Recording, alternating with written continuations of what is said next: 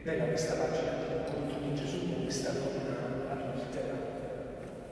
Una donna sorpresa da adulterio. Immaginate che vergogna questa povera donna. Questa donna che probabilmente era stata tirata fuori dal suo letto d'adulterio, perché era stata, dice il Vangelo, scoperta in flagrante adulterio. Quindi proprio nel momento in cui si consumava questo peccato, questa fragilità umana. E quella donna forse anche portata lì, mezza nuda, di fronte a tanta gente, che aspettava che si compisse quella legge di Mosè, quella legge che prevedeva l'uccisione per, per lapidazione. E quella donna con la faccia a terra probabilmente che aspettava la morte, che aspettava di morire, che aspettava le pietre addosso, una dopo l'altra, lentamente, una morte dolorosissima. Quella donna che era stata sputata in faccia, svergognata, nuda, nella polvere, una, in una società maschilista come quella, perché anche l'uomo aveva commesso lo stesso errore. E dove era andato?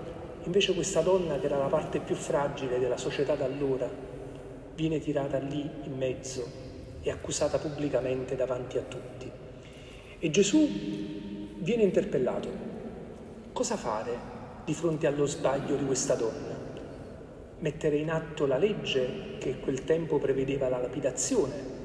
Se Gesù avesse risposto perdonatela, si sarebbe messo in difficoltà con tutti, perché avrebbe in qualche modo contraddetto la legge se Gesù avesse invece detto lapidatela, avrebbe contraddetto se stesso, cioè quello che annunciava fino a quel momento, la misericordia.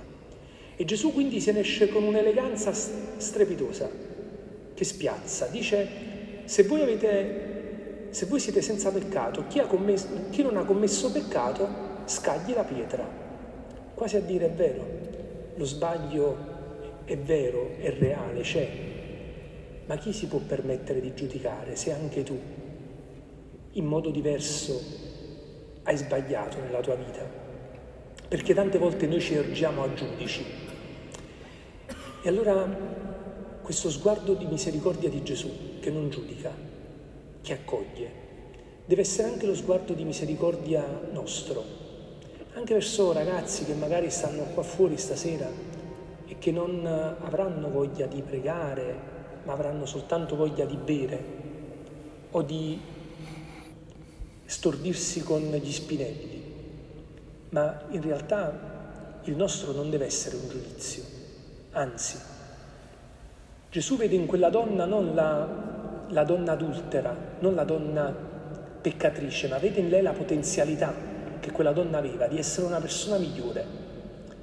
E noi se offriamo agli altri questa, questo sguardo, questo sguardo incoraggia la vita degli altri e li fa diventare persone migliori.